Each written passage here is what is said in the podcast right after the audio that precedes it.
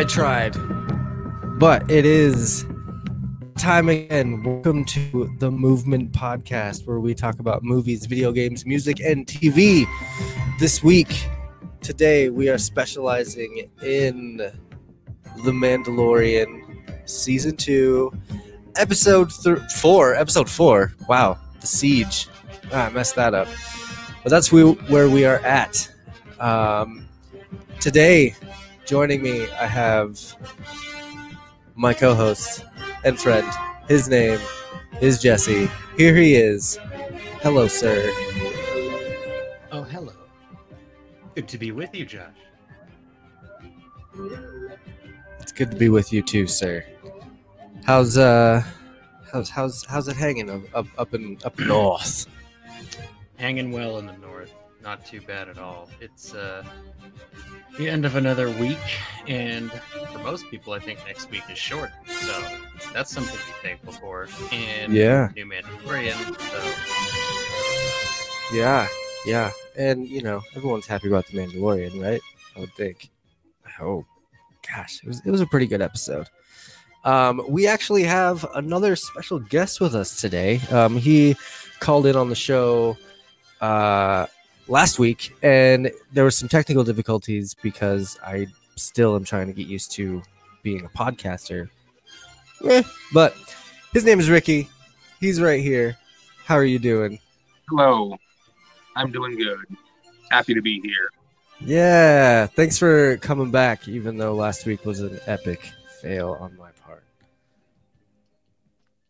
okay, Josh. Everybody learns. The only way to get better is to fail, and then learn from those mistakes. Y- yeah, you know, you're absolutely right. Well, here, Um, sorry? here we are to learn. Yes, yes. And I'm so glad that you came back. Um, I'm excited to talk about this week's episode of the show. This is like my favorite part of the week right now. Like I'm I work on Fridays too, so I'm just like hustling to get out because I want to run home and change into the the Chewbacca outfit and talk about the Mandalorian. God, you're Um, such a nerd. God, No. Can't. Whatever, man. It all started on Halloween. And That's I true, just decided to to run with it, you know, because why not? Jeez. That's Um, what Chewbacca would do. Right. anyway, like I said, we are the Movement Podcast, uh, where we specialize in movies, video games, music, and TV. You can find us on Facebook and Instagram and pretty much anywhere you use social media. Just search for Movement Podcast. Um, you can also email us anything at twistmyarmpodcast at gmail.com and visit our website, twistmyarmpodcast.com for all your latest news and updates for the show.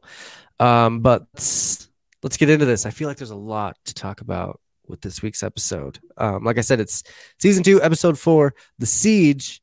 It was directed by Carl Weathers, which is pretty cool. I think it was his first, this was his first episode directing. Yeah.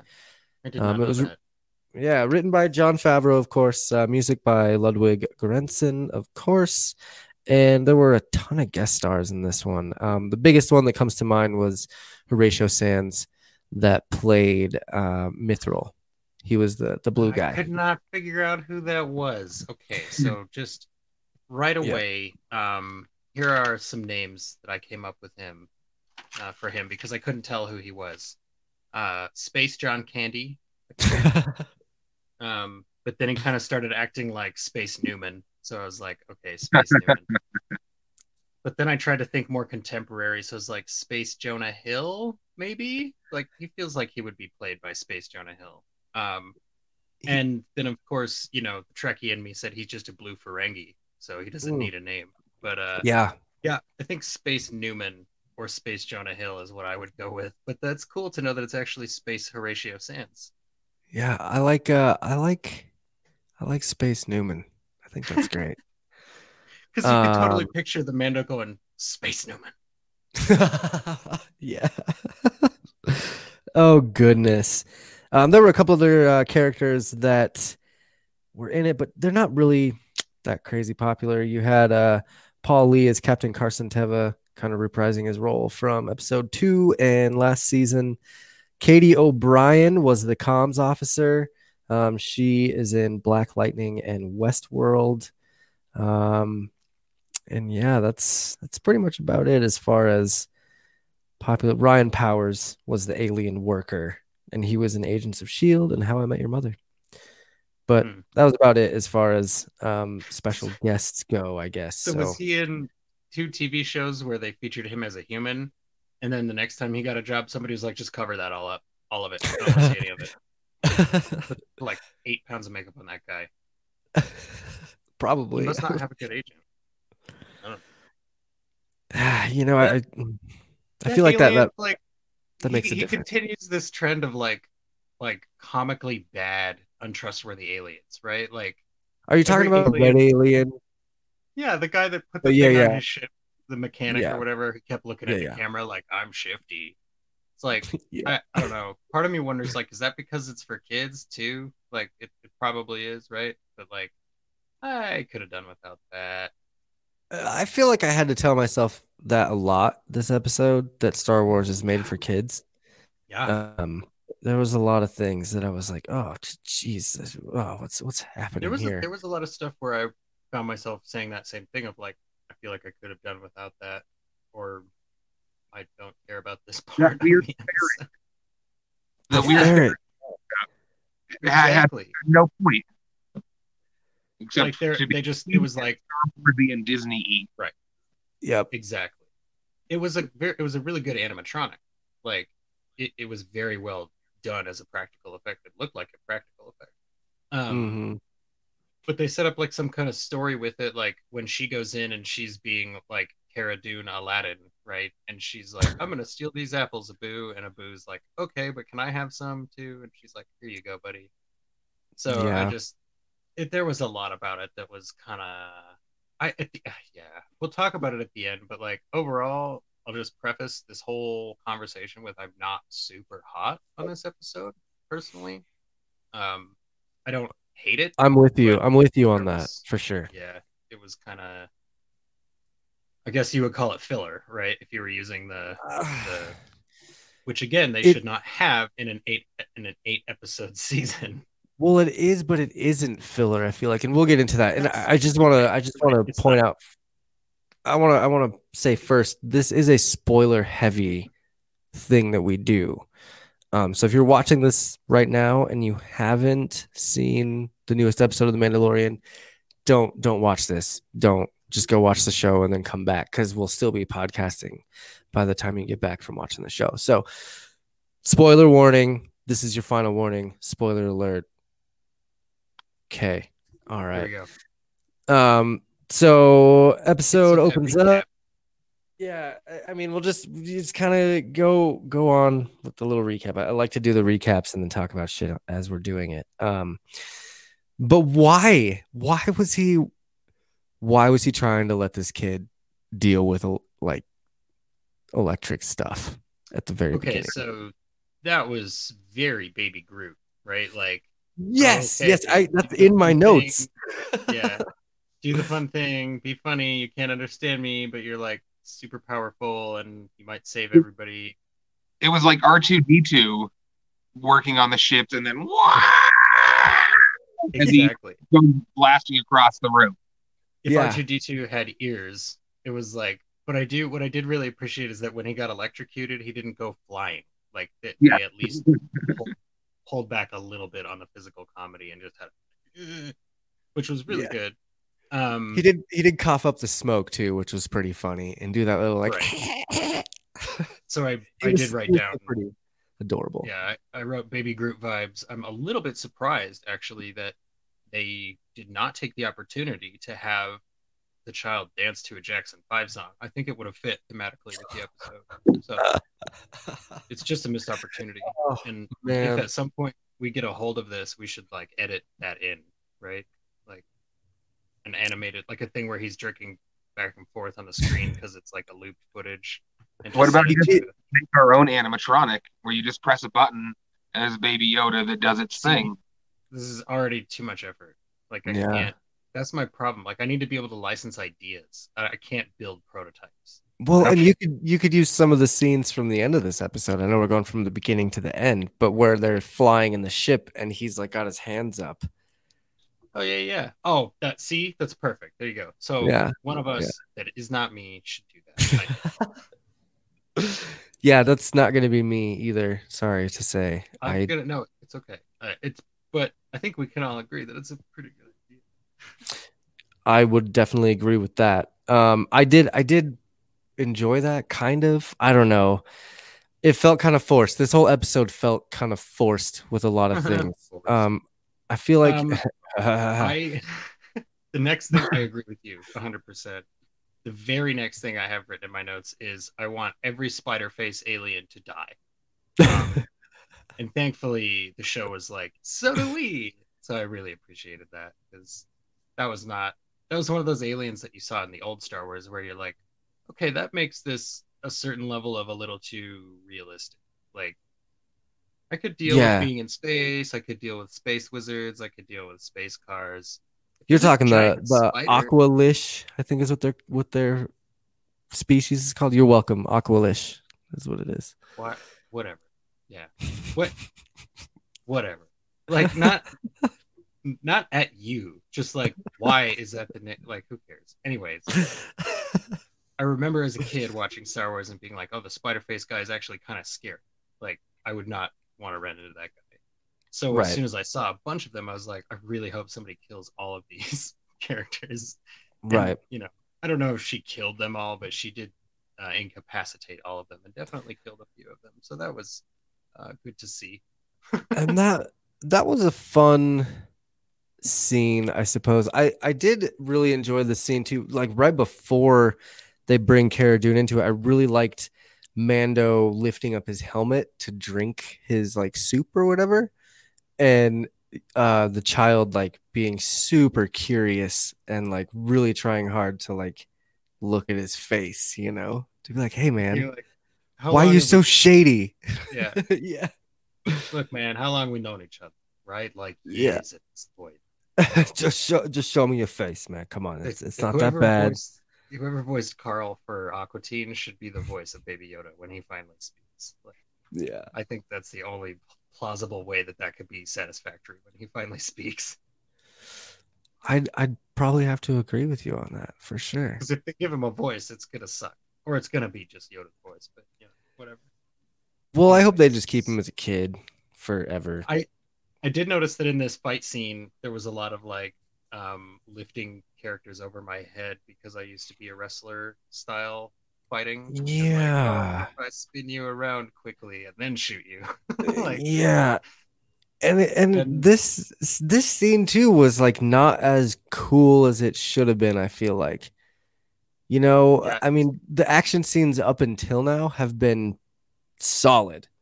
They've well, they've all been because they took all the time to show you, like in the last time on the Mandalorian, they showed you like that collage of her like doing all the stuff, or the montage of her doing all the stuff, and she's like using that giant machine gun, and she's got all this great training, and she's got like Right. really, um, relatable cause, and she's you know on the right side and everything.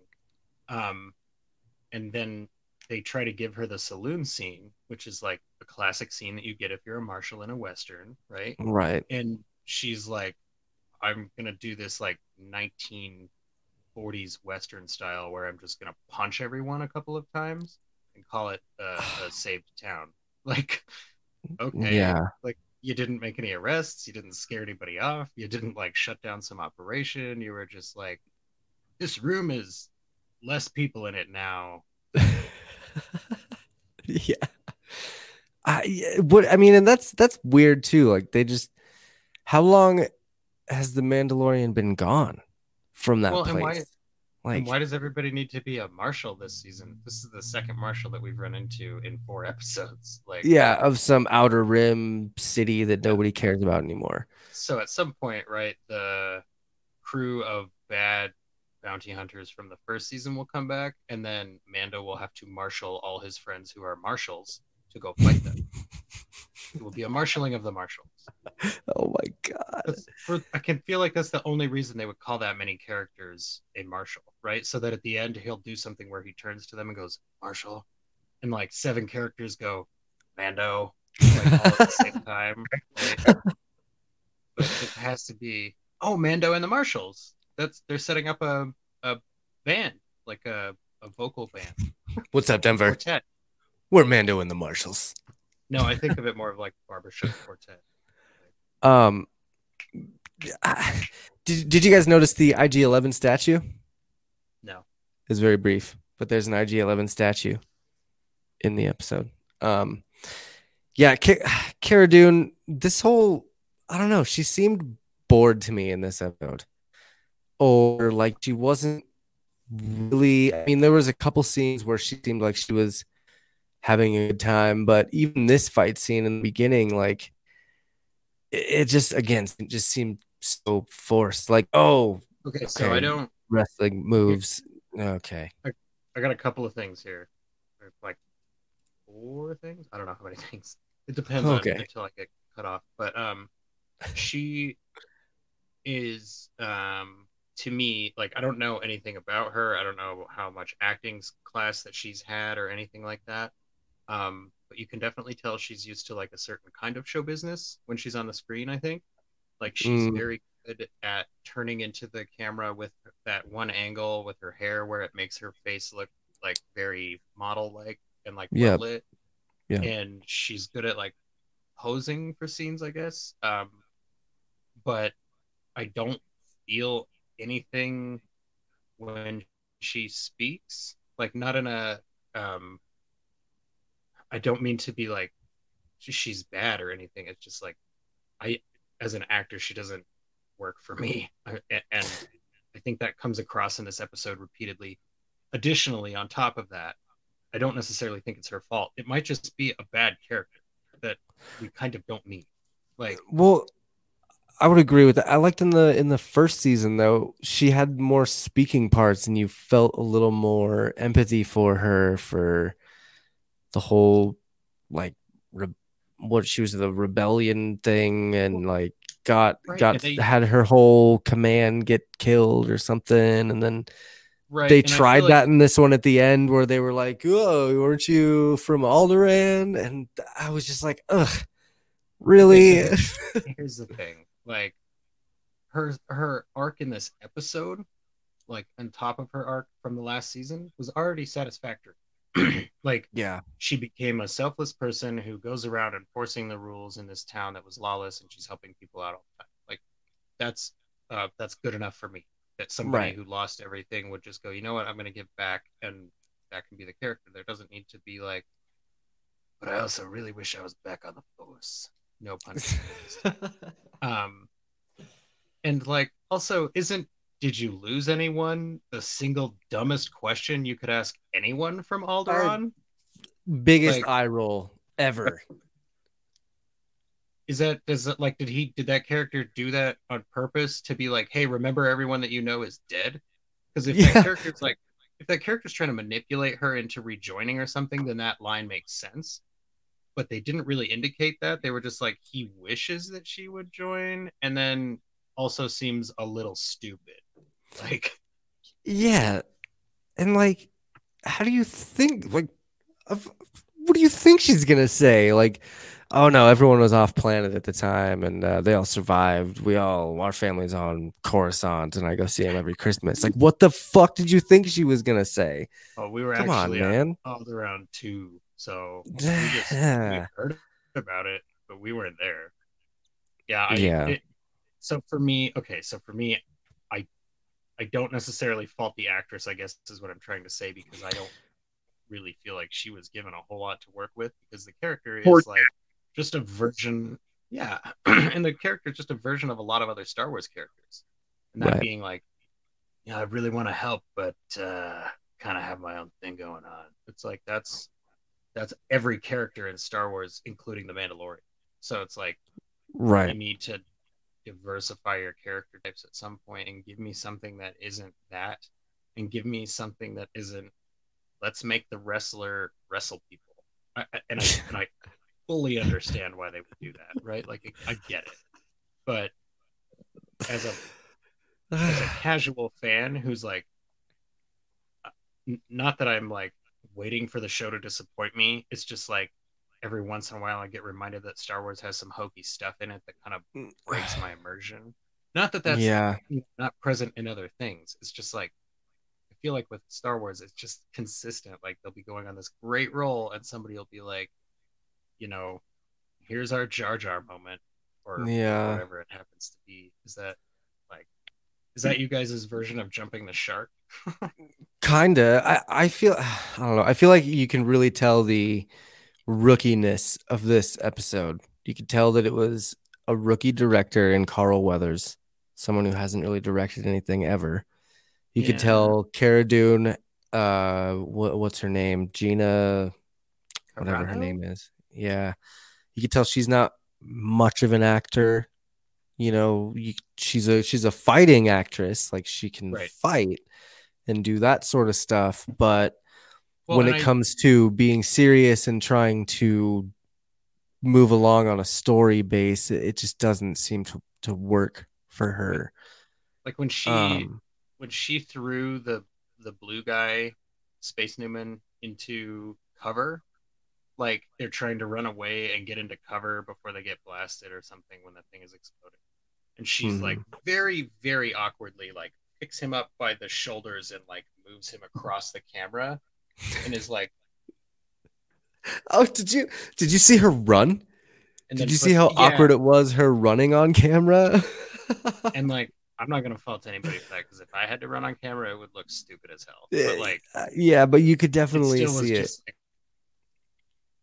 yeah and it was one of those things where i'm like i get like we don't i don't think there's a lot is there a lot of people that are like you know i really like wrestling and i would like star wars but it doesn't have any wrestling in it. So i don't really want to watch it. And then somebody was like well did you hear who's in the new mandalorian? And they're like oh shit now i'm a star wars fan. Like i don't think that's happened maybe even more than three times ever right I think some people watched Sasha Banks last week because she's a wrestler, I believe. Hmm. The um, Oh, the was one girl, yeah. the girl that was with Bo Katan. Yeah, right I also think the uh, Cara Dune character has a lot of appeal to some of the younger Star Wars fans, maybe the 15, 16 year old boys. Are we, Oh, you know, that. he's drawing in a lot of them where they're not concerned about her acting skills. That's true. That probably makes a lot of sense. I just, I don't know. I, it's one of those things where, in a show called The Mandalorian, it's an interesting choice, and I guess a ballsy choice to have like 20 minutes of a 48 minute episode not have any Mandalorian in it. Like, he was gone for a minute. And I, I understand that they kind of did that. To me, it kind of makes it work, right? It makes the plausibility of him just showing up with a vastly superior ship kind of work because it's like, oh yeah, he has been gone for a while. He when he gets here, he better be ready to go. like, but to make me spend time with characters that aren't the Mandalorian on a show called The Mandalorian for as long as you did in an episode as as long as it is in a season that's as short as it is feels like an Mm. interesting, if not outright incorrect choice for me personally. Yeah, and that that's where the filler part of this comes in because, uh, I I- again with the side quests, man. like I, I think I think I said it last week on the show. Like we were probably gonna head into episode four, and it was gonna be some sort of side quest to get his ship fixed. And lo and behold, he lands on Navarro, and I did write He's down like- that Josh called it. I was like, "Good call, Josh. You got it right." Um, it, uh, I, I will point out um, when he first gets there, he like goes to lower the ramp and it stops part of the way. And that I think goes back to what you were saying last week, Ricky, about it being kind of Firefly. Like everything is broken, it doesn't work. It's like it also made me think of that scene in Rick and Morty where he goes, "Check out the slow ramp, Morty." I love it. but it but it stopped halfway and i was like okay that makes the rick and morty joke even funnier actually but um yeah. I, I also like that he gave the the predator handshake. Carl Weathers did like that arm grasping Yeah, handshake when they first met. I was like, oh, that's that's a nice callback. Um, Yeah. and I I also thought it was kind of weird that like, well, okay, as far as the side quest goes, I I did point out I wrote down in my notes the quest music, the quest chime, like you've been given a quest, played immediately when she goes, "Here's a map of the planet." It goes ka-ching. Bing! Like the music started playing in the background, and I was just like, "This is actually just an RPG. This is just somebody playing a really good RPG." like, oh man, then hey with it. I I feel like they uh, in my notes I said I'm surprised there hasn't been a video game made yet, but they don't need to make a video game. They could just It is a turn this yeah, this just watch this with a controller in your hand and you can act like well, you're like I was it. saying, I think in the week one or two, I think it was week one. It's very Witcher e. Like if you've played the Yeah. third Witcher game, which again I know you haven't, but it feels that way where it's like you'd be if they made a game out of it, you wouldn't be able to just like kill random townspeople, right? Because uh, the Mandalorian would do. So you'd be role playing as him, not as just some random character that gets to do whatever Right. Um, so it would work well, and you could put constraints on it that would make sense story wise. But I, yeah, I think I agree that I don't think they need it. I did really like that in the uh, the school that Cara Dune built out of uh, gangster bones or whatever it was. Um, Yeah, yeah. Had there was a little girl there with Ray's three uh, bun knot hairstyle thing. Oh, I I don't know how I didn't notice that. That's interesting. Oh, I I don't know how you didn't either. How many times did you watch the episode this week, Josh? I only I only watched it twice this week. I, I only had time for twice. I know. well, I also like wasn't really into this episode. I But mean, that scene was fun because they were. It was like yes. I don't- I don't care about Carl Weath- I don't care about the Carl Weathers character or the Gina Carano character, but the Mando and the child are still here, and you know they're in school. That's pretty funny. Right. And weird to have school in Star Wars. Like, what do you teach? Cursive. yeah, and it's it's an interesting. It's poten- well, it's it's called basic, but I'm pretty Yeah. sure the writing is called regular. Um, when they it, it it might be an interesting commentary, or it's like they had a chance right here to do an interesting commentary, right? By having the robot tell one very specific version of history. They could have had the robot be like, and then the evil empire was defeated by the glorious rebellion, or whatever, you know, so that it's like, okay, look, this is how cultures that are raising their children get to dictate how those children view history. They could have gone ahead and made like a nice commentary with that, but they were not. They were like, here's a robot pointing at a screen, and here's the child stealing Necco wafers, which is great, but doesn't really further the story in any way. Other Well, I think- I want to see him steal those Necco wafers from that kid. So Yeah, that kid was kind of a dick. yeah, But that's what you get. No more Necco wafers. yeah. Uh, I I think because they're on the outer rim, because the protocol droid was just teaching about like space travel, and yeah, I feel like how to go places. So I, I feel like on the outer rim and those planets, they don't really get involved with You the empire. You don't go to college in the outer rim you go to vocational school and they're like yeah. here's how to work a speeder here's how to run a moisture Yeah. evaporator here's how Yep. to become a marshal at any given desert town you feel like uh, they they teach um the uh, Tusken Raider sign language which is simultaneously silent and screaming it's it's Yeah. a good school i mean Oh man. of all those hives of scum and villainy it's one of the best schools in the town Right. And Ricky, you know, jump in whenever you want to say anything or you have whatever. I Jesse and I like to just go on rants. So, uh, you know, don't Yeah. don't feel like you have to be quiet the whole time. Just just jump in whenever. I know. Sorry. what it's just part of how I am. well, I mean, you know, I just um I didn't have any any more notes until they get to the base. So you guys. Okay, okay. So the what did I call those things? The Nilla wafers? Um Nico, blue uh, just blue milk wafers, I guess. for real, yeah. Cuz that's probably what they would call it. But well, uh that's that's what they're setting up. Right, right. And the, even in my notes, also that kid was a dick. He deserves to get his blue milk wafers forced away. Why wouldn't he share with the new kid? Yeah, and like he kept looking at him like, I might share with you. Maybe I'm gonna share.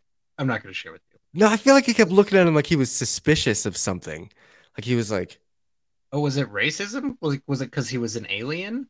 maybe. Most, most of the other kids in the class were humanoid. hmm So it's throw that out possible. It's possible since he was so much more adorable than any of those other ugly kids in that class. Maybe that's what the jealous. protocol droid was up there teaching. She was like, "We can't have any aliens on this planet. As as aliens get here, they're gonna take your speeder driving jobs. They're gonna work on your moisture farms. Like, There's gonna So be that nothing kid- left. yeah." So the child sits down, and that kid is like, "They told me you would come." So there's force healing. Maybe Yoda, baby Yoda, force poisoned that kid. Oh, he should have. I actually, I was kind of hoping that he would hurt him, right? Like, not because I wanted to see a kid get hurt, but because I wanted Baby Yoda to do something bad. Like, yeah, Yeah. you know, because like show that he still sucks at boundaries, right? Like, the kids start like, and the teacher's like, um, um, excuse me, um, excuse me. well, he did kind of like breach the boundaries though, because he stole the cookies from him. He took that whole package from him. He, had it later on in the episode- episode. if I can tell, the theme of this episode seems to be that it's okay to steal as long as you're justified. So, because he steals, well, he steals that. Um, they go to steal. Well, they were gonna steal some weapons from the base, but instead That's kind of a it up. major theme for Star Wars, though, is isn't it? they steal. Yeah. Oh, for sure. That's a very good point. yeah. Yeah. pillage, pillage everything. Plans for You can Death take from Star. Empire because they're Yeah. bad. So take from them. Right. Right. Exactly. And it's again, it's all about a certain point of view. Yeah, Oh my so God. it's I, I don't know, man. Like he steals that. Uh they steal that truck, you know, because they have to. Yep. Um it's just there's some stuff. I mean, it's there's some stuff in in this episode that gets stolen. I really thought that um Carl Weathers had stolen a vape pen when he was like, "Here, take this again." Oh yeah, the like lock thing that they use later. I was like, what, why are you stealing a vape pen? Like, I mean, I know why you're rude. stealing a vape pen, but like, why would they put that in the show? like, um, but you know, and then and then they didn't, so that was good. Um, I I did call the falling stormtrooper. I mean, that was that was telegraphed like a mile away, right? Like, Mhm. he flew up, and they're trying to unlock the door, and Space Newman is like, "Do you know how difficult this is to do this without my glasses?" And then the stormtrooper hits the ground. It was pretty good. I, I'm glad that they let me have that they let me call something for once. Because last time I tried to call something, it was a wampa, and then it turned out to be that giant uh, uh, hanging Spider thing. Yeah, Yeah, I said Wampa too when he was walking in there. I was like, "Oh my god, it's gonna be a Wampa," and then it was that frog lady with her eggs, and I was like, "That's not a Wampa," and then it turned into a spider. But yeah, um, I did want to point out immediately when when Mando uh, lands on the planet and they assign uh, the aliens to fix his ship, and the red alien looks back, like immediately, it's I, in my notes, evil red alien doing evil red alien things. Right. Like, of course, the it's like Empire has the- spies there. Like, why? It's Yeah. just so obvious. it's like taking the Falcon from Imperial occupied Cloud City and then being surprised that it was sabotaged. Like, yeah. also, does the Empire just corner the market on bribing mechanics? Like, is that It just part of the training? Like, when you become a Moff, they're like, "Look, man, I think you're ready to for Moffery, but it's or, or probably Moff ship, right? Like, you're this close to Moff ship, but the Uh, thing is, you haven't bribed a single evil mechanic in like an eight-year career here. So, what I need you to even- catch up. like, do you do you know what it is to be imperial? so, it, but again, it was one of those things where I'm like, they must have telegraphed it right because part of their audience is children, which is okay. It's just that I don't need it, and therefore I'm upset with it. Here's the here's my overall thing. Okay, I'll just give you my my very overarching view Yes. of this. The thirty thousand foot view. I hate that term. I'm sorry. that I used it. My thing about this episode is that it's a really good lore dump episode, right? Like you actually get a lot of lore in this episode, um, which we'll cover once they get to the base. There's a lot of spoilery lore type stuff that we can talk about. But Right. they give you a lot of that really good juice, and you're like, okay, yeah, that's really good. But to get there, they make you slog through the most cardboard, basic, rigid, unpleasant, like boring white bread version of Star Wars ever, which Yeah. is most of Star Wars, if I'm being honest. But like Mandalorian doesn't have a track record for that, so I think I'm willing to forgive this episode for that. But they make you slog through all that just to get the good stuff. But Yeah, which is like it's, it's only stuff- about a minute of good plot though. You don't see a lot. you get a ton of lore over the course of this entire episode. yeah, that's and the payoff at the end with Mando's ship is really juicy. So Yeah. It's like the juice in this instance is not worth the squeeze, but I guess Mm. I'm not mad that I squoze Squoze. TV. Like I like I'm not mad that I watched the episode, right? Like there, I didn't finish it and go, shouldn't have watched that, waste of time. Like I didn't feel that way about it. So Right. um but I did Well, you have to kind like of expect that with this show too, right? You have to understand that there are going to be some episodes that are more geared towards a younger audience, and this episode was so aimed towards the kids. You you know you have Oh. you have You know Yoda being bullied in school and having to be the new kid in class. You have the the blue alien kind of being funny later on. You you have Cara Dune being a badass woman to for all the girls to look up to. Like you have everything in this screams this is the episode for kids. No, no, no. You know what everything in this episode screams, Josh? Merchandising. Money is in the merchandising. We can sell a new Mandalorian ship. We can sell a new Star Cruiser or whatever they're called. That'll what are they called? Star Destroyer. Star Destroyer. we can sell this cool tank vehicle. We can sell this little ferret ferret thing. And what we'll do with that ferret thing is we'll buy all those stupid ferret chasing a ball toys from back in the 90s Mhm. and we'll just make Mhm. them look like this one and write Star Wars on the ball, and it'll be thirty dollars. So this was their pre-holiday. Here are all of our toy options. Let's see who's the most popular after this episode comes out. We'll make some toys and we'll make some freaking money. and it's awesome you say that because I I feel like there was some references to toys in this, and uh, Hasbro, uh, they like they do, they spoiled the big reveal of Moff Gideon's Star Destroyer, which wasn't a huge reveal. It was a cool looking ship. It was a different looking Star Destroyer. It was much more retro. I feel like Star Wars retro, as far as like Guys, it looked like on. an old clone trooper ship. No, it looked it looked like Mega Maid from Spaceballs. Oh my like God, you're absolutely right. Where it was took what? to fly over the camera. It was like, Yeah. okay, it's getting a little long now. Okay, why is it still Yeah. going? Like, Yeah, you're then right. like all the different shapes on it, and then at the end, it's like also 15 jet engines. So I was like, yeah, you are correct, sir. Yeah, but but they revealed that on a toy, uh, like a toy box earlier, and so they are definitely gearing up to do the the the merchandising. I mean the the child to- toy behind me.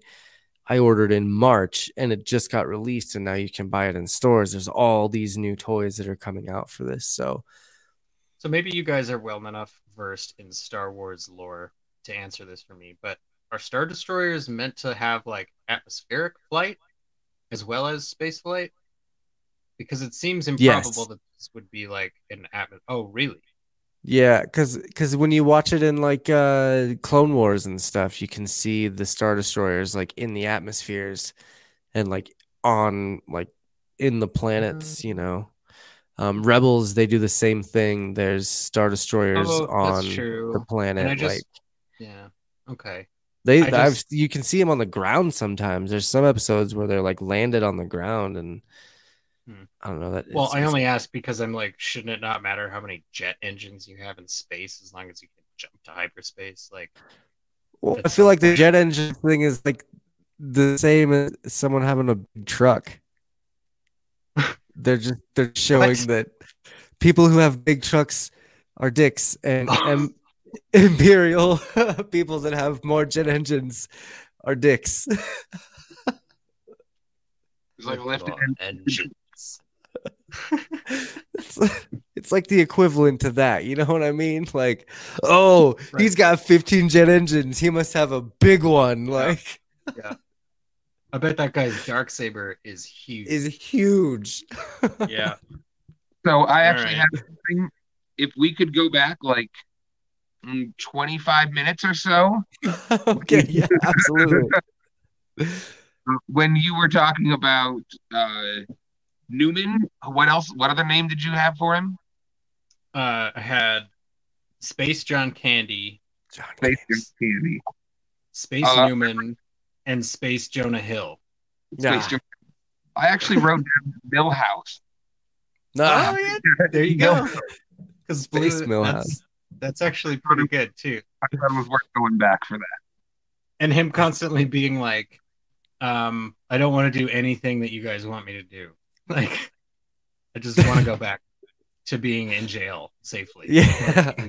at whatever my job is that I got through nepotism.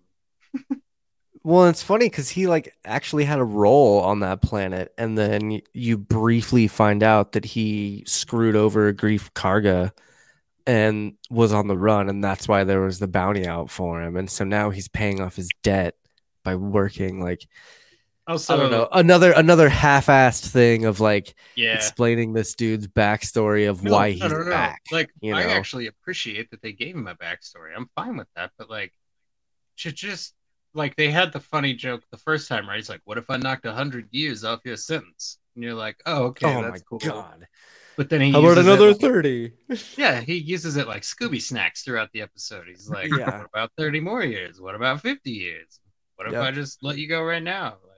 Okay, And that is that character's quest on the RPG. That's the side quest. When you turn into that character, you go pick up years off your sentence. You have to go find See, a 10 year medal and a 20 year medal and a 30 year medal. that's where I put the game down because I'm like, you know what? At this point, they're just artificially extending the playtime of this thing, and I'm done with it. This is this is Donkey If Kong I- 64 all over again. If I want, if if I want my playtime artificially extended, I'll just stick to playing Destiny, which I already do.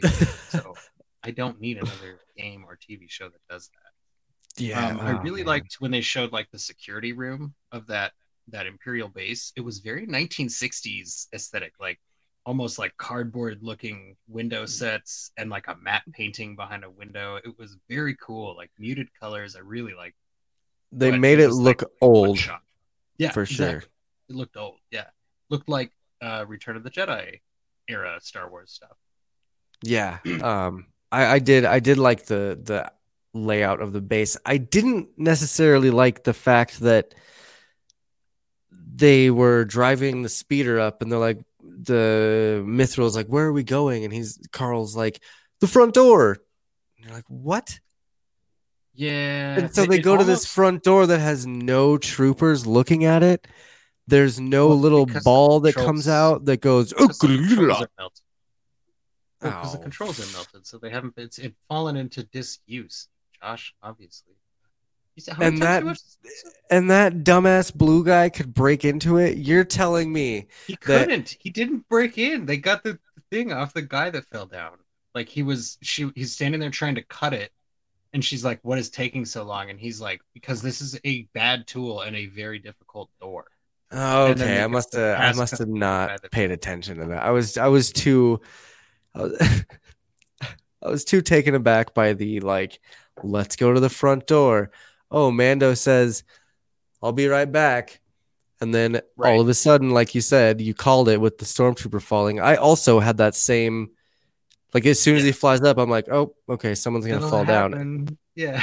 like, And then you hear the screaming from the top, you know, getting quiet, getting louder, louder, louder.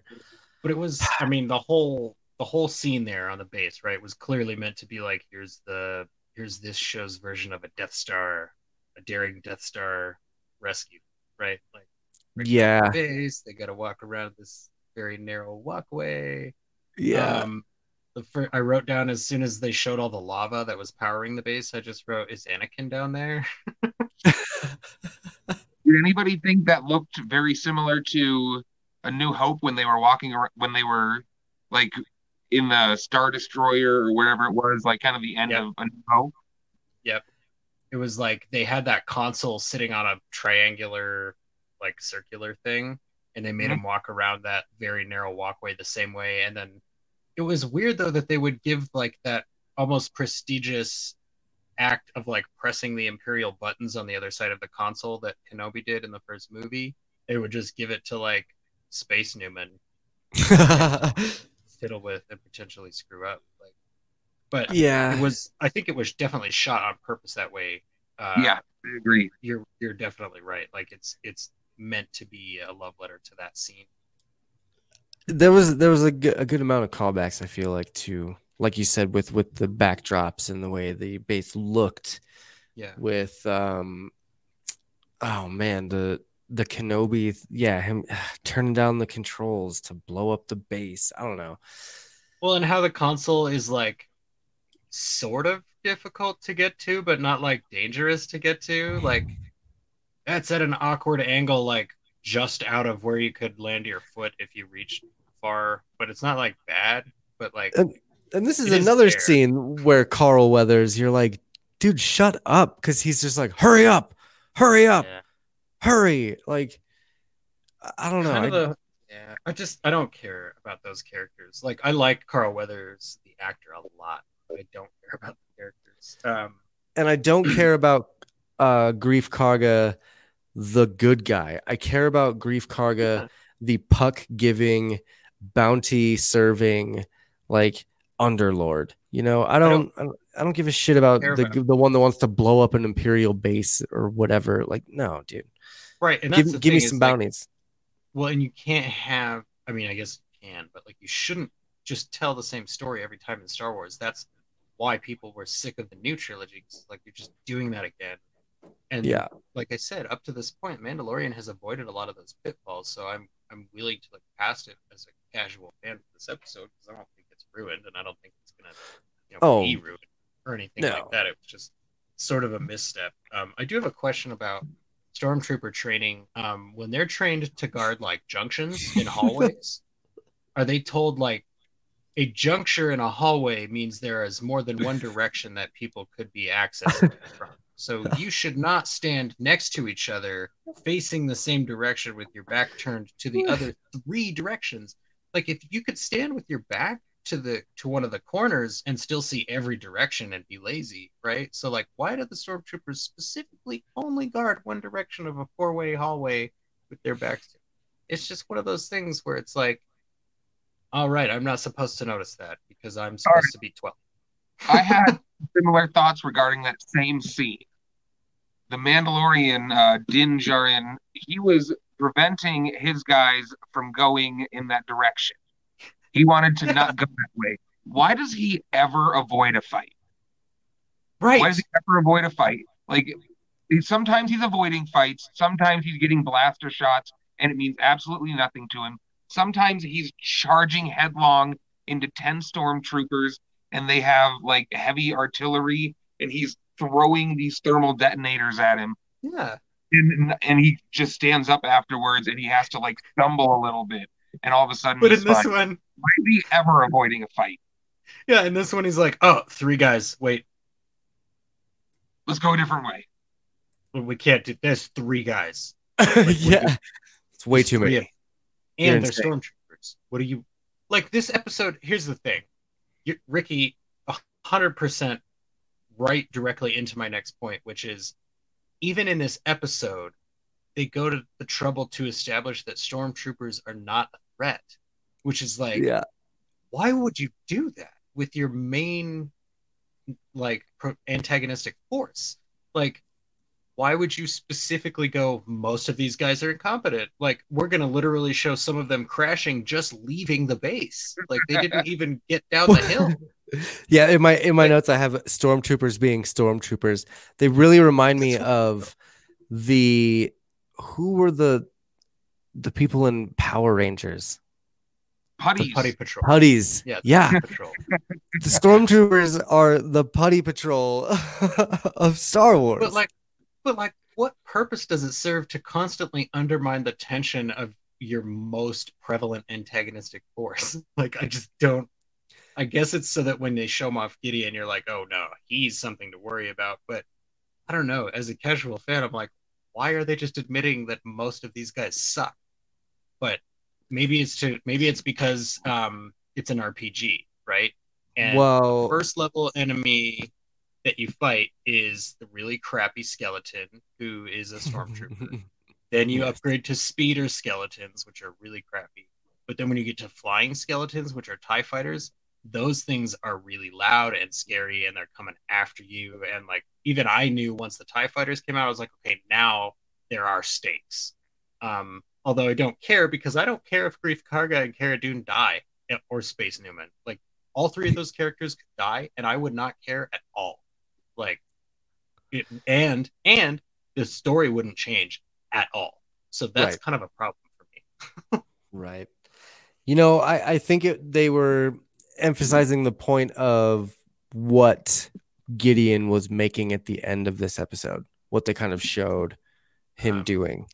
Snoke suit. Um, well, no, that's that's different. That, I don't know. The the it's the the dark. Oh man, we're getting so far ahead in this. Uh, Are we though? Because like nothing else happens in this episode. you're right. Until You're the right. end. I know. Uh, Dark Troopers. Oh my god! Every time I say something you around you, every time I say something around you that I think is like, oh yeah, this is this is the name, and then I say it out loud, and I'm like, oh my god, it sounds so stupid. but like every time, like even earlier today, the the Aqualish thing. And I said, I was like, oh, they're Aqualish. And I look up and I look at you and I was like, oh, yeah, that was really stupid. Like, But I, so Dark Troopers is but, I, what but how did you forget that name, Dark Trooper? Because that's like I, I I don't know. All right, maybe Death Trooper, Dark. Tr- uh, the Anyway. effort that this writing team goes to, man, is just But it's not them. They're pulling from other media, that from other Star Wars media. You know, they're I know, but come on. they could rename it, but Yeah, don't give me that shit because Disney specifically said none of this is canon anymore. So what they have the Yeah. opportunity to do is go, okay, I'm taking this, I'm changing it. the stupid name, and I'm gonna make it. Like, isn't it kind of Star Wars mo though? it is. I got so excited about that that I dropped my notes. Oh, God. Um, I did like how on their way into the base, uh, Blue Man says, "Well, Marauder, you know how much we could get on the black market for that?" It's it's kind of a shout out to the actual toy of that ship because they came out with the Stormtrooper uh, carrier van, I guess is what I would call it, Stormtrooper Marauder. But Mhm. uh, they came out with that back in the 70s, but it was never in any films or anything. And so it's Gotcha. it ended up being worth a lot of money. And people that have it now kind of can, you know, if they want to sell it, it's worth a lot of money. So I thought that was kind of a cool callback to the fact that I like that.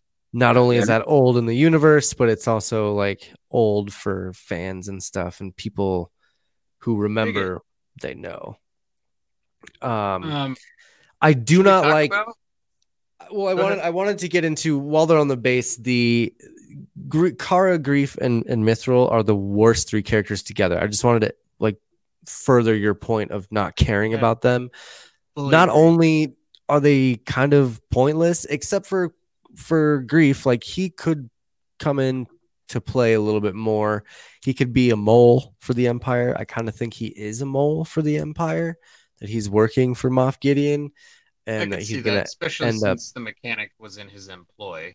Right, right. I, I just I really think something's up with him that that we don't know about. Um, because otherwise we don't need that character at all. right, right, and yeah, Cara and Mythrol are expendable, but they're also awkward together. I don't, I don't, I don't feel like they need to ever have another episode where they're all three in the same. Yeah, Carl Carl is not in a lot of stuff anymore, and I- and I love him, but there's probably a reason for that. Yeah, I don't think I'm not hundred percent that the actress who plays Cara Dune has been in a lot of other stuff, and Horatio Sanz is like there to be a funny guy. So Right. there's no tension with those characters. They have no relationship to each other. Like the only Right. reason that those that Greef Karga and Cara Dune are together is because we're told that they're together. Like right. like, look, here they are. We're like, okay, Sweet. I guess. yeah, I guess Whatever. I guess that it works. Like I'm not against it. It's just like it's not organic either. So Right. I wrote down that they had really shitty banter when they were fighting against the stormtroopers or whatever. Like it was like a really sarcastic, like "You got to cover me" while she was running away, and Yeah. it, it was like I've never We're trapped. You Yeah, don't say. Yeah. Like, It was Yeah. really Um, bad, awkward. It was just. It was supposed to be banter She, work. she stumbled all over that. Um, what are you waiting for? An invitation? Like, oh, Yeah. honey, there's. You want to put a pause right there? Like, what are you waiting for? An invitation? Like, yeah. Come on. this is this is basics and again i'm not here to say that i would do a better job because i probably wouldn't but it was not great but they could have taken more than one shot.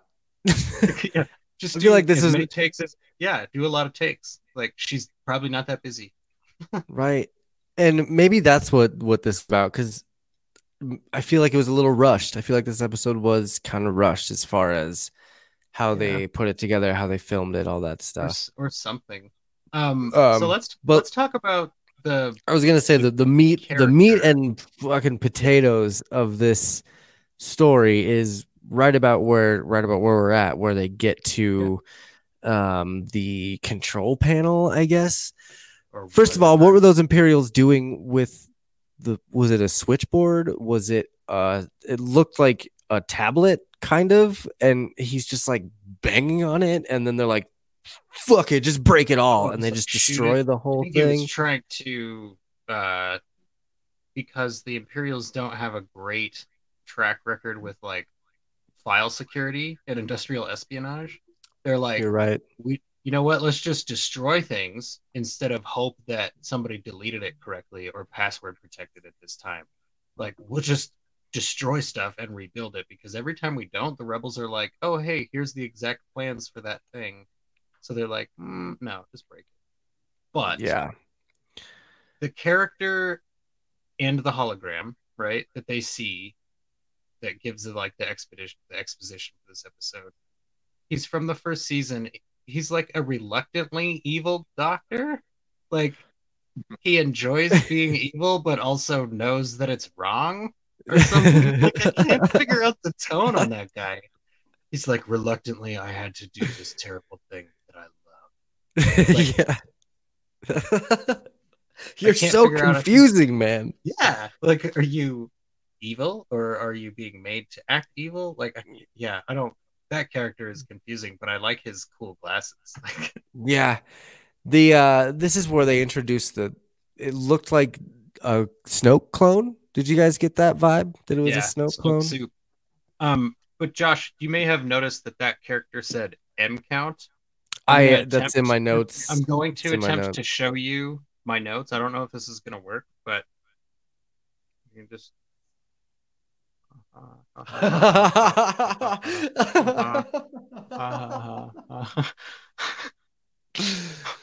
oh like- man. It's like I'm never gonna let Josh live this down. Like they're doubling down. They're like, nope, it's midichlorians. That's what it is. It's Hold- always been let me- midichlorians. I'll uh I'll W on that here because if you can see uh let's see if you can see my notes. Nope. Uh, you can't see it, but it says No. M count and roly eyes, a bunch of rolly Yeah. face eyes. Like, Yeah. yeah, I, I, There was yeah. Even the show knows not to put Whatever. that word in the show, right? The show's like, do not say Whatever. midichlorian. You can say something that refers to that, but you cannot say that word. What The guy's are like, issues with the word midichlorian? Yes. it just seems like they don't want people to say it in Star Wars because Star Wars fans were notoriously like, "That's the dumbest thing ever," and I can't say I disagree. Okay, Mm. I gotcha. So Because they it- don't it- want you to talk about magic cells in your bad- body that make you a space wizard. Right. yes. You're a space wizard. Uh, It, it's it's because they're tr- it's it feels like they're trying to give some sort of science to the magic, which is like, you don't need that, dude. Like Well, you specifically don't need that. It's it's space magic is fine. It functions fine as space magic. There doesn't need to be, and it also takes away from um people just working hard to be special, right? Because now Luke Skywalker didn't just work hard to be special; he just had good genes. So it's like, right. okay, now this is a shitty story. like, if I feel like that's Well- well, maybe that I, I feel like that might be where some Star Wars fans are coming from when they're like, I hate midichlorians. Why did we do this? There's no reason this. Is this is where it gets kind of the, the the waters get a little muddy because it seems like they're trying to incorporate Mandalorian with the sequel trilogy. They're Right. trying to bring the this is like the prequel prequel prequel to episode 7 and Snoke and all of that. Like this is you know they're they're experimenting on um midi people with midichlorians or or aliens with midichlorians to see if they can make a clone to see if they can then transfer the essence of the empire that is probably in some jar somewhere in Moff Gideon's like medicine cabinet. So to And- me, is it's and maybe this is obvious and it's been stated and I wasn't paying attention. But is it is it um that Snoke is a failed Palpatine clone? It seems to be that way. Because Um, the guys in the soup looked a lot like Snoke. Like they Oh. were very crumbly and not well formed and I want to. Th- this is this all to me. What I'm about to do all but confirms that this is the beginning stages of Snoke. Um, so I'm just gonna play a little excerpt from season from episode four here, and you got to listen carefully to the music in the background. I'm gonna turn it up a little bit so you can hear the music in the background, but just just listen listen carefully here if if it'll work. Eh. What the?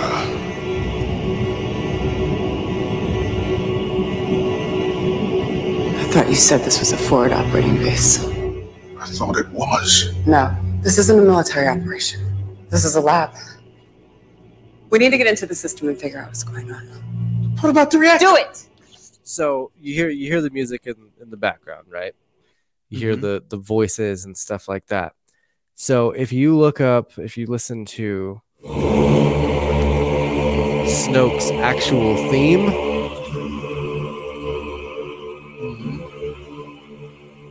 is pretty good. very very identical Yeah. to to what's in Mandalorian. behind when they're yeah. Yeah, So to, me it feels that- pretty clear because they were like, here's a crumbly guy with partially caved in body, he's sitting in a clone tank. Right, bigger than normal. Um right. barely. Um, but yeah, I, I think it's definitely it was interesting that in a single episode, um, filled with characters nobody cares about, that they would choose that episode to go, I'm gonna reach simultaneously to the sequel trilogy and back to the prequel trilogy by saying this is probably Snoke and also because of midichlorians. Right. So they cool tied a to lot of do. stuff. They it was like a full circle thing in this episode in Yeah, in a matter of like was- a minute. Yeah, that's what I was saying earlier. Like, great lore episode, great story dump. Yeah, not a great episode. right. Great idea, poor execution. I feel like, and that's where it of- kind of. Why would you give Carl Weathers this episode? Like, I feel like this episode has so much depth to it that could have been explored a little bit more and just maybe maybe caught my attention a little bit more. Could be.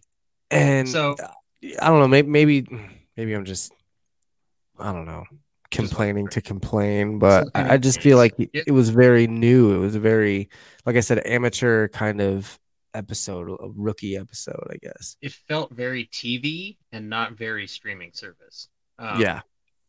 But so they get out of this base, they get the Lord dump, they escape from this base, they're running away. Here's a couple of questions I have about them running away. So when he's in that gunner seat, right? And he's Oh turned around and he's he's firing the gun. Why is it that the aiming computer is like this far away from his face, but behind the aiming computer is just an open window? So like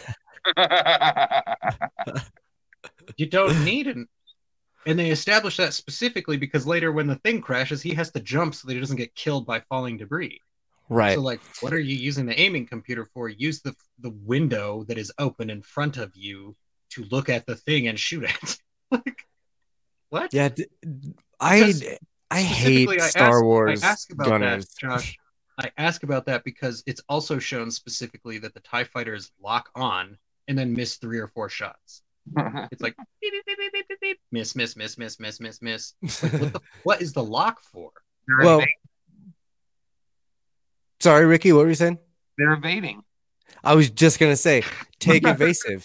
Carl Weathers said take evasive, so Cara Dune was taking evasive, and Right, but that's ostensibly obviously- what the computer is for. Because if they were just going in a straight line, you would just shoot them. If they're taking evasive maneuvers, that's what you use a tracking computer for to lock on. Which How is you- what man, not not all computers are as smart as you think they are. Okay, some of them computers be just as dumb. So, So it's not a computer. It's just like a digital representation of a picture. It's just a photograph of the outside. It's not even a. It's not even a They're computer. evading. It's a viewfinder. Evading. He's looking. He's looking through the viewfinder on his camera phone out a window. Like Yeah. that's why he couldn't. That's why he couldn't hit anything. Is because there was a little bit of delay on his camera phone. So that's his own damn fault. I hated that too because he he it seemed like he was locking onto the Tie Fighters, but he kept shooting at the cliffs. I was like, "Are you trying to get the debris to hit the Tie Right, yeah. Fighters, Again, or a lot what's of going spots on where here?" they were like, had they just had him go, I'm just trying to get him scuttled with rocks, you know, that it would Yeah. be like, oh, okay, you know, or had him be like, had him say that, but show that it's like, no, his eyesight's going because he's getting old and it's hard for him to admit that. You could have even had the Like, blue guy in there who's blind in the left eye still, who could be like, I can't see the ships very well because I'm still blind in my left eye. That would have made so much more sense than having Carl Weathers be like, I'm just a bad shot. Poof, poof, Like, Or like maybe Cara Dune, who's a trained military gunner, could take up the gunner seat. Like when he turned around and he's like, "You want to come back here and try this?" Why wasn't she like, "Yes, that was Yeah. my job in the military." Yeah, come switch. They could have shot through was- all the giant open windows. Also, That's Yeah. true. yeah, there's. It's a poorly designed tank. Like you don't want to transport anything important in that tank because it's full of windows. Like Are you being IG Eleven right now? I feel like I feel like that would be a perfect droid to have in that ship.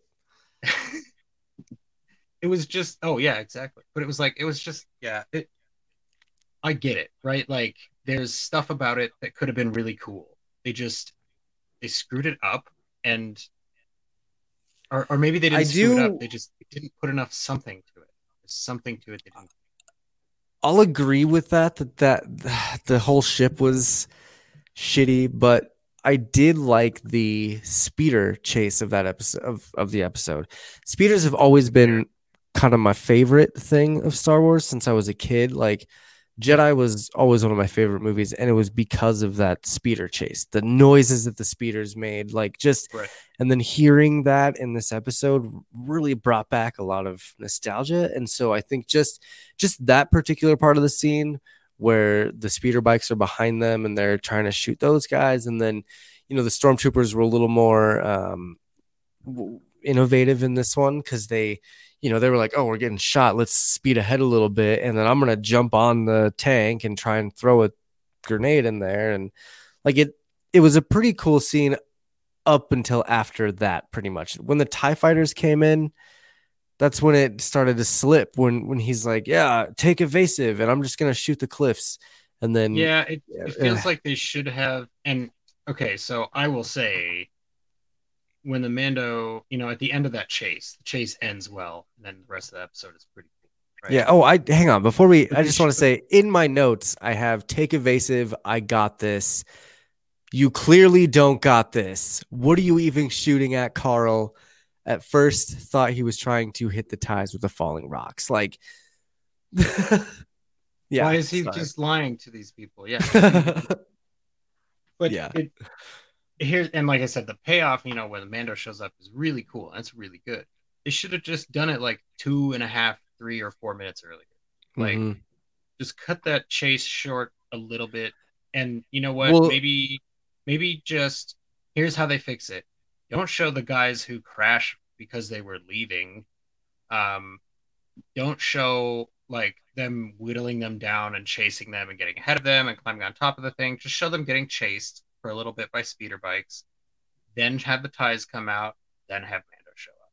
Like you could cut that chase down way, way shorter. or they or they could have substituted that stuff you were talking about with more Mando versus the Tie Fighters in the canyon, like flying Right. around a little bit more, doing a little Um, more of that. I probably would have complained though, even with that, there was too it's like- much. No, because it's get out of the canyons. Why is it always a canyon? It's always a canyon. You're Every right. planet in this Star Wars universe has canyons designed for ship dogfights. I don't understand. Yeah. But anyways, I did like this. ship showed up. Beautiful. Yeah, Abs- and and this was this episode's uh, ex machina because uh, apparently every episode's gonna have an ex machina. Yep. I don't I don't know if you've noticed that. Uh, episode yeah. three had like two or three Max machinas, like with the with the bounty hunters, but this one was a little bit better because it was Mando showing up to save the day instead of someone showing up to save him. Right. Um, I and agree. I loved I loved how he flies in and you see him and he looks at the child and he's like, "Hang on, kid." And that's when you see like the kid eating the blue milk wafers. And Yeah, and he's so- just and that's this he's like in a roller coaster because they're flying all crazy and he's just got his hands up and he's like giggling and having a good time like So for me, this is where the episode, like, this is what made the episode the I'm payoff mad about it. Right. Yeah. I'm mad because this was in it. Um, the first shot where he looks through in the monocular or whatever it is at Mando's ship, it's like this little flitting bird in the distance. Oh, yeah. Beautiful. And I will point out, Ricky, I think in these this series of shots here, this is where the Razor Crest looks the most like Serenity that it has the entire series. It's got Yeah. the angles, it's got the speed, it's got like that short zoom feel to it, you know, where it's like this was shot on a on a video camera or something. Right. Um and yeah, it's it's just do you have do you have anything queued up, Josh? Did we get a sound queued up for shot of the show? Because my shot of the show is coming right up here. um no but I could really quick I mean okay. do you do you know where it's at in the show are you just oh, I talking was just gonna say play a sh- play that Han Solo blaster sound like wang. Oh my goodness. No, I don't have that queued up at all. I totally forgot. We Uh, but I can get it. I can get it. Yeah, pre- pretend that you like kapwang, like you heard a Han Solo blaster shot. Well- I know that's not how it sounds, but I don't care. First, I mean, we gotta. We we talked about it briefly last week. We talked about doing this uh sound of the, or what shot of the week is what you said. Shot of the show. And shot of the show. Okay, so shot of the show then.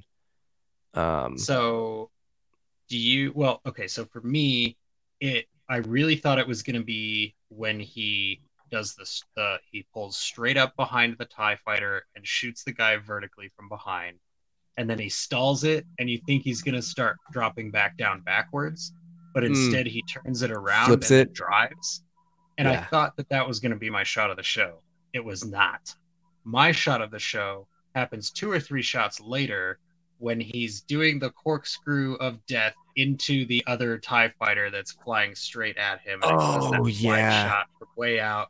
And it's almost in slow motion, and he just like it shows his emotionless helmet face, and he's like, and trigger, trigger, trigger, trigger, and I'm a happy boy. Everybody goes home. It right. just beautiful shot, very wide. The two ships opposite corners of the screen, almost like uh, the hands on on the creation painting, right? Like they're almost touched right in the middle as they exploded. It was beautiful.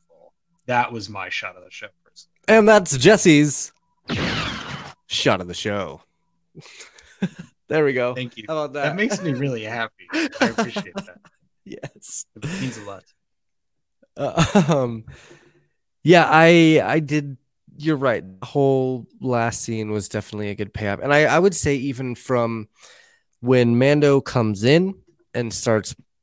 So so I just started blasting right when he comes in and starts blasting, and from then on to the very end of the episode is pretty much why this episode existed. Was why it works. Yep, why the the ship and then going back to Moff Gideon, seeing um them talk about the tracker, them Mhm. talking about the new era, which is interesting to me because that's a book thing. Um that was in the aftermath series, they kept talking about the new era. And so um it's it's cool to see them incorporate that. Um but what was I gonna say here? Uh, oh yeah, this is where you find out Red Alien is evil Red Alien because he puts the tracker on the ship. Right. Now, the thing that I'm most curious about is they want the child to take his M count from his blood, right? But what they were saying is that these clones are not reacting to the child's blood. It's not reacting properly, Or and that they're yeah. they're dying. So now they're on this hunt for the child, but conveniently enough, Mandalorian is on his way to Ahsoka, who just so happens to be a humanoid like creature that also has an M count, if you will. So now I see where you're going and I like it, but I was under the impression, just to clarify, I was under the impression that it wasn't that the blood wasn't working because there was something wrong with it. It was that he couldn't get enough without killing the child because it was too young. So and may- maybe like- that's maybe that's what it was. that They didn't have enough, and that it wasn't uh, reacting because it, there wasn't enough. right. So in theory, if he finds an older Jedi, a la Ahsoka Tano, Mhm. he could probably get more blood out of one of those without um, killing them. I recently watched The Rise of Skywalker, by the way. Um, that Where's was my movie. Where's my But clap thing? It makes Jeez. it seem it makes it seem like I don't have to worry if anybody gets killed in Star Wars ever again. Uh, maybe that maybe I took the wrong message from that movie. Hey man, Ahsoka was thought to be dead in Rebels too, so Yeah. they I'm they sure she was. they tentatively killed her off in season two of Rebels, and then brought her back in season four via time travel. But really that's It's the um, Tasha Yar of the Star Wars universe, where she's like, I don't want to be in this anymore, except for like every once in a while for the rest of my career. yeah, right. Um, but yeah, where I was going with that is I think they're gonna get to Ahsoka. They're gonna have their meeting. Like, you know, the next episode will probably be them meeting up with each other. Because what is it, episode five of eight? So after this, there's three more to go. So you meet with Ahsoka, or you know, it's probably him searching for Ahsoka in this next episode, and she shows up at the very end, and they finally meet at the very end. So then episode six will be Ahsoka and him going on their little side quest adventure, and then episode seven, Moff Gideon shows up, and then there'll be some sort of battle between um, Ahsoka and Moff Gideon, where Ahsoka will see the dark saber, and then that's she's gonna bring Sabine. in. There's a whole there's a whole bunch of stuff that could happen right now. But to stay a little bit more on track, I think that Moff Gideon's gonna see Ahsoka and then start his hunt for her instead. because Oh, gotcha. there's gonna be more. She has more blood to use for his She's better. clones. She's a better source. Correct. Um, so Star Wars continues its uh, affection for blue fluid by having the child throw up his Necco wafers, which I Yes. pretty cool. Yes, that was Um, adorable. one thing that I noticed in this episode that I probably noticed before and just didn't write down. Um, this series makes really, really amazingly good use of one piece of music, and that's the theme, right? Well, This they keep changing it that- around and making it different They have, according to where like, they're at. Yeah, there's like five or six variations on that theme in this episode, Rock. and they're all 30 Rock, Curb Your Enthusiasm. There's a couple other shows that are really known for doing that. I take mean- the the theme tune and just like re like reorganize it or like change Faster, the, they reorganize it, they make it slower, uh, just repurpose it, and they work it in.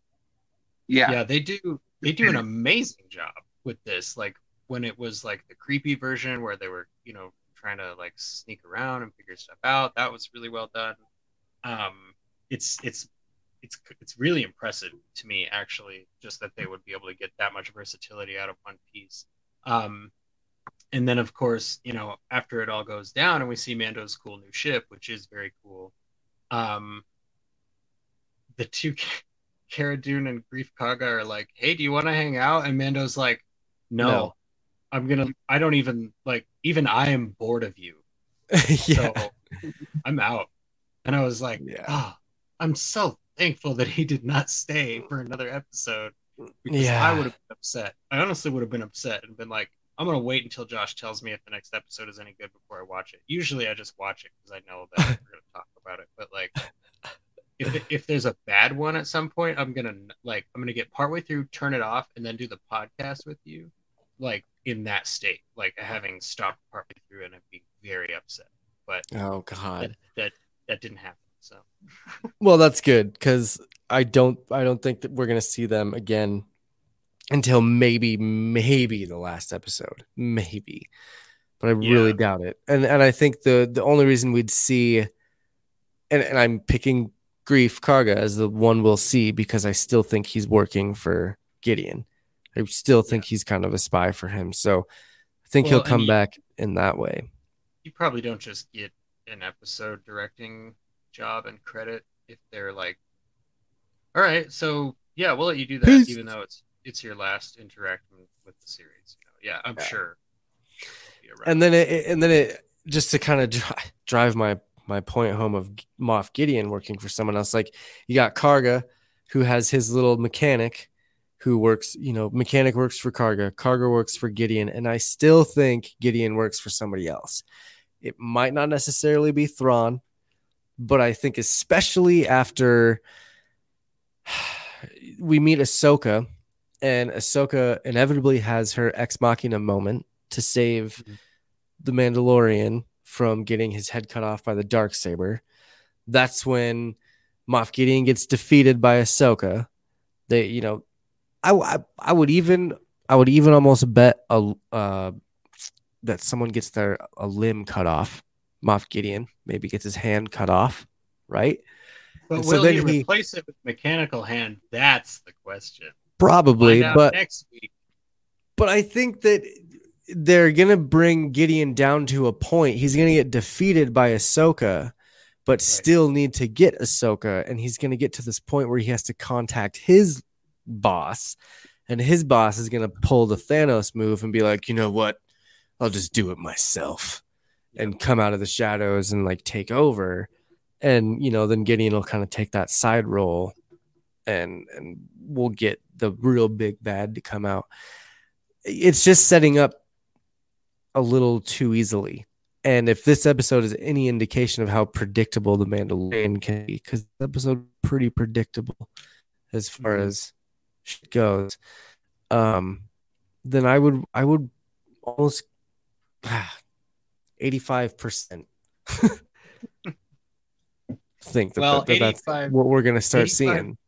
That's a good percentage, and you know what? It's way higher than the percentage I gave to this episode as my rating I gave this episode a five out of ten, and to me that's still an F, but it's a high F, and it it's not an unwatchable F, um, but it's it's not great. I would say I probably think uh, this is the weakest episode I've seen in this entire series, like both seasons. Um, Yeah. which sucks because the last Cara Dune, the first Cara Dune episode of the of the first season was great. It was a Yep. really really good episode. It had like that uh, Kurosawa Seven Samurai style vibe almost, Yeah, and it was just it was you know this one is like a shitty heist episode of a shitty heist TV show. like, I don't know, But it And they wasn't even even a, steal anything. Like, Yeah. they I don't know. into be in their base, like They didn't blow it up. diary. Yeah, well, they. Uh, and they they brought more attention to them as well by the Republic because you had X-wings there later that were oh, asking Way later. questions, snooping around about it, and the guy even said, you know, I something's going on out here, and we're gonna figure out what it is. Um, Yeah, which But- it seems like it's an interesting choice to not go, you know what? You guys seem like you're mostly just against the Empire, so here's the information I have. Let's be against the Empire together. It's more like, Yeah. no, I'm not going to help you. I'm not going to help anybody, even if it kills us. I don't care. Like, why wouldn't everybody just work together against the Empire? Hasn't that been shown to work? yeah, because everyone's got to have a chip on their shoulder, you know. I guess. A, s- a space chip. Yeah. Uh, Ricky, what would you rate this episode? I would probably give it seventy percent, seven out of ten. Okay. Really? It wasn't awful. It was definitely worth watching. Mandalorian isn't a bad show, but it Yeah. definitely has faults. Yeah, I can see that. It's a it's a very Filoni esque episode as far as like because there's a ton of these in Rebels and Clone Wars and all that stuff that just the What the you- junk what would you episodes that have a little bit of story. You I'd know, be interested if originally you have a higher or lower score than me, being somebody who cares more about like the property as a whole.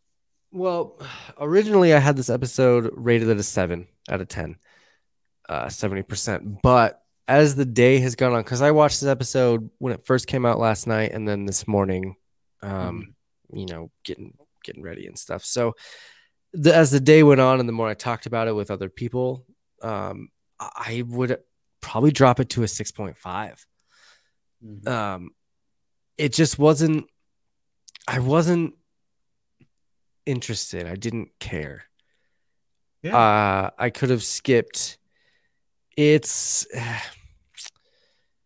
what what what is a good another good episode i, I think the i know a lot of people like it from season one but the prison episode with bill burr i skip Oh, that one every time i skip it every time it's just meh It's fluff, but it's fun fluff. Like eh. it's But I don't care. The, it's a reversal of the trapped with the killer thing. Like, yeah, I I really want a Bill Burr action figure f- with the little gun that pops out of his back. I really want that action figure. Don't get me wrong. I liked his character. I hated that part of the story though. I think this is that episode of this season that once I go watch it again, I'll just I'll be like, oh right, this one. Let's fast bad. forward. That's surprising though, because like to me, that episode at least has more fun in it than this episode. No, I don't care about any of the characters in it, but there's stuff happening that's like, oh, that was cool. Um, yeah, This character, like I said, even at the end, Mandalorian is like, I don't I even don't care, care. about these characters. like, I'm out. This is, Yeah. this is- I thought Tatooine was the worst planet. It turns out Dave Navarro is the worst planet because of the speed guides. I don't want to be on the planet. yeah, and even the speeder chase, like I said, that is one of my favorite things. excuse me, of all Star Wars, is the speeders. Love that stuff. But even, Even that, I don't, save it for you, huh? I don't, I don't think that would. And it's all because of that stormtroopers being stormtroopers bullshit and and hitting each other and blowing up. Like, give me a break, really. Yeah. Like Come at some on. like at some point, right? Like you have to make if the series if a property is gonna make fun of itself, it has to do it in the right way. Which is interesting Yeah. because I feel like they did it in the right way in this episode when they went, you know, oh, you know how much we get for this thing that used to be a toy on the black market. Like that's an excellent reference. It's Right. like really well done, and it's poking fun at the fans without being a dick to the fans. It's it's And just then- subtle enough to work. where the other then they- things are just like, hey, you remember how stormtroopers suck? There you Right. go. Like That was like I expect to see that in like a animated comedy version of Star Wars, which I would be okay with. Um, well, in this where I episode, would uh, expect to see it. I just sent you that picture. This I again, I feel like this this one was so half-assed because even that The picture, the there's a still of Greef and Cara shooting their guns, and there's like a stage man behind them. He's in his like t-shirt and shorts, and he's got a watch on, like he's just watching them. yeah. Yeah. Watch Like, how you gonna let that slip? That's some Lord of the Rings bullshit right there. Like, that's some Uh, amateur hour stuff. You're thinking Game of Thrones, but yeah, No, I'm thinking Lord of the Rings in uh, Fellowship of the Ring when they're walking through the cornfields and you see the car drive by in the background. Yeah, you know I'm what? thinking of that. you know what? You cut Lord of the Rings some slack. That was a movie that was made in a physical location with thousands of extras. Game of Thrones was Correct, yes. because they had Thousands eight people extras. on screen. Yes, They had eight tons people on screen, and they for that as had well. How did that get the editing crew? and they had plastic bottles in it because there was one thousand hours of footage for Lord of the Rings. Josh, Yeah, like, but you didn't. You didn't There sit was down. So many editors because it took everybody that had ever got an editing degree to edit that movie because there was so much footage. You didn't My sit point is- down before you released that uh, movie and go, man, maybe there's something different. Maybe My Boromir should have is- three arrows there instead of two because he got shot three times. Maybe we should take the car out of the back. Come on. My point is, my point is, in Lord of the Rings, there are a lot more variables when you're shooting outside with a thousand people that you have to take into account, Sure, right? There's sure, stuff to control. Sure, The Mandalorian is shot on a soundstage in front of a LED screen with ten people at a time. So sure. there's we got a no Peter Jackson excuse. apologist over here. There just is no excuse. I'm telling you. I don't blame No, I know. I'm not I'm not saying having that in the movie is excusable. I'm saying it's more understandable than having it in a TV show that has one main character. Like, well, and just like Game of Thrones, I bet that gets taken out immediately by in the next couple days. I bet they edit out that person in the show. Right. Like we could Prob- probably go back and yeah. watch it tomorrow, and it's going to be edited out of there. Just a like Game of you've got a Thrones screenshot. Yeah. So yeah. Oh man, I'm so glad I got that screenshot. But like, it's yeah. I, again, I feel like it was a little, little amateur, a little half-assed. It was like, oh, this is the middle of the season. Who's the new director that we could just kind of throw a bone? Carl, here you go. Good luck. Yeah, I don't know. something This cool. show This was like the trying a lot episode. of Star Trek stuff, but it's not always working out. This is like the episode that Dave Filoni took off, and it even shows that when the rebels or when the Republic is on the planet later, you don't see Dave Filoni. He was off that day, so oh, he took off with helping direct as well. Not not just being an actor, but he just wasn't there that day. It was also like, hey, if you work in quality control at Disney, take the day off. Yeah. Yeah. So let's fun. see. So Jesse, you said a what? A five? Five out of ten? yeah, you give it a five. Yeah. Okay. And Ricky, you gave it a seven. I gave it a 6.5. So we're on at about a 6.5 average, I would say 6.3, something like that. Um, which which makes sense. Um, did you guys have anything else that you wanted to talk about with this episode? I What- invented something last night while I was watching this episode. Uh, I, wanna so I have an announcement. I've looked into it. This has not been invented yet. It's a Star Wars sleep app. so it's like those uh, like white noise machines that uh, do rain or wind or you know all those different things. But it's like Mhm. lightsabers powering up and powering down, lightsabers whooshing around, blaster noises, speeder noises. Josh was just saying how much he loves speeder noises. I don't think I could fall asleep to speeder noises. you would not fall asleep to. I, I could I fall asleep to the do Snoke theme. I think you could do You know- this in a way that it's a sleep app. You know what I think, Ricky? What you need to do is just take a video of this episode and have it play repeatedly in the app. And then anybody who's watching it after like they won't even make it the whole way, right? Because they'll be already tired when they start watching, and then as soon as they get to the part where uh Cara Dune shows up, they'll just fall asleep. Think about droid noises, Wookiee noises, Oh my You know, you should, You you should, you should, sleep. you should Yeah. have, uh, you should have Wookiees reading you books. Oh, Yeah. that's what we should do. Would you um like Tusken Raider community theater? Yeah, put it like, like all the different aliens reading you like Yeah. the night before Christmas. You know, like Yeah. Jack- have I'm So I don't right know. here, right here. I don't I don't know hundred percent how cool you are, Ricky, but there is there are a lot of apps and a lot of videos um, from Star Trek fans that are just the background uh, ambient noise of the ship engines, like a Mhm. humming white noise of the ship going, and you can find like ten hour loops of that on Mm. YouTube if people use it for sleeping specifically. I thought you were gonna mention something like that, like the like the slow sound of a sand crawler or like you know here's here's every hyperspace jump sound or something You can you're buy like add-ons to my app. He's already got add-ons. DLC. You go you're in the right mindset though because Disney is like how do we part this out into the most money and how do we charge everybody that's already heard it for what for hearing it again so Mhm. yeah I think if you know if you I mean Josh we we we can both do audio editing I don't think we have the rights to any of this audio No. No, but you know If I was actually thinking about this, I would have to copyright the idea and sell the idea to Disney. I think right would you, be you yeah you call them and say hey i have this great idea uh if you pay me i'll tell you what it is. Right. i think i think that's how disney does most of their merchandise i hope so because if they do they should all It's merchandising. It's it's come on. Right. merchandising Merchandising. Spaceballs, the merchandise Yeah. Um, I did want one last thing I wanted to say. Um, was it? It was really cool to see the Dark Troopers, although it's a very dumb name, I know. Um, but I, the Dark Troopers in the hallway that Moff Gideon was standing in, you saw those black figures.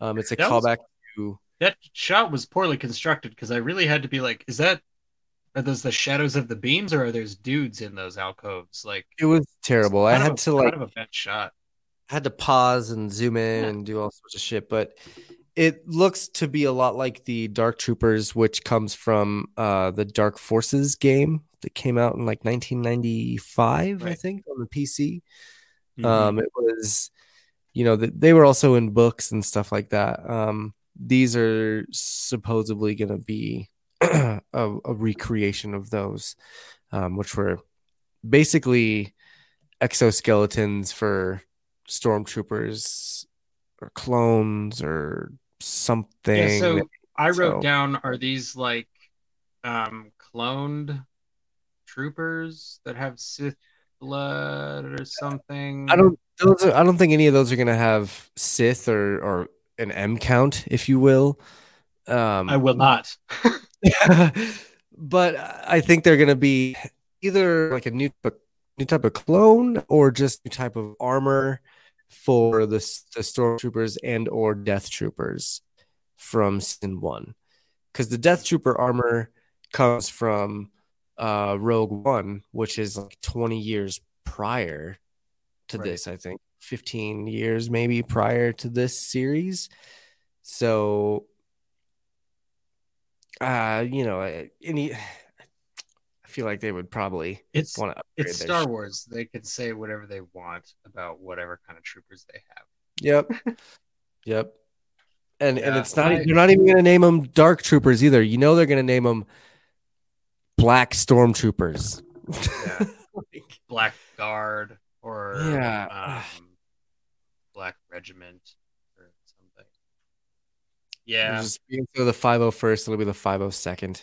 the Black Series. Um, Oh. yeah so i just i don't know it was it was it sucked but it had some fun story in it and it's okay because if there are 16 episodes of the mandalorian at the end of season two and one of them sucked i'm not going to be that upset Yep. Um, I'm uh I'm with you on that for sure cuz this is one of the only episodes that I that I didn't like, but I still I still enjoyed aspects of it, It for was sure. it, it wasn't it wasn't hundred percent um useless. Like right. it still had some value. It had some value. Right. Well, with all that being said, um, we had fun tonight, at least. If, if, if we didn't have fun watching the whole episode, at least we had fun talking tonight.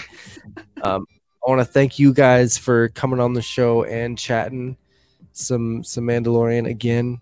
Um, thank you, Ricky, Always for pleasure. stopping back by. Thank you for having me. Absolutely. Um, thank you, the listeners, for listening. Thank the watchers for watching.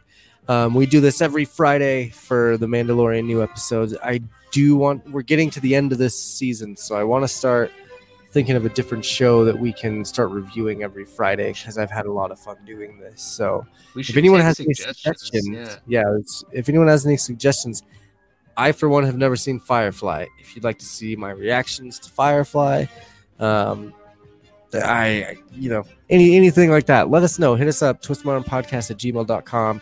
Visit us on all the social medias, Facebook, all that stuff, um, and, and let us know what you think. If you want to join us on next week's DeLorean, so like Rick did today, you can also send us an email, and uh, I'll make sure to get you set up to be on the show. Um, thanks everyone again. We're gonna be back next week um, with a. God, we'll have a normal movement podcast next week, and we'll have another Mandalorian show. So, and then, yeah, Jesse, do you have anything else you wanted to say? Yeah, so um, if you do follow the Twist My Arm podcast feed, tomorrow, Saturday at some point, depending on when you're listening to this Mando episode, is the first episode of Seasons Within, which is my new podcast with our friend Brianna Myers. So please, please go check that out. We've been putting a lot of love and effort into that, so we would much appreciate it. Other than that, I would say you should be watching CBS All Access instead of Disney Plus, and I only say that to be contrarian, not because I think one is actually better than the other, although I obviously do think that. Um, but it's always a pleasure to hang out with you guys, and I like to be a guest on the MBMT podcast, especially talking Mando. So I will just say, until the next time that I see you guys, you have been and always shall be my friend. Oh, that's that's so that's so awesome. Thank you. Um. Yep. Cool. That's uh. That's it. We're the Movement Podcast. This is the Mando Friday. My name is Josh, My name is Jesse. My name is Ricky. and we'll talk at you next week.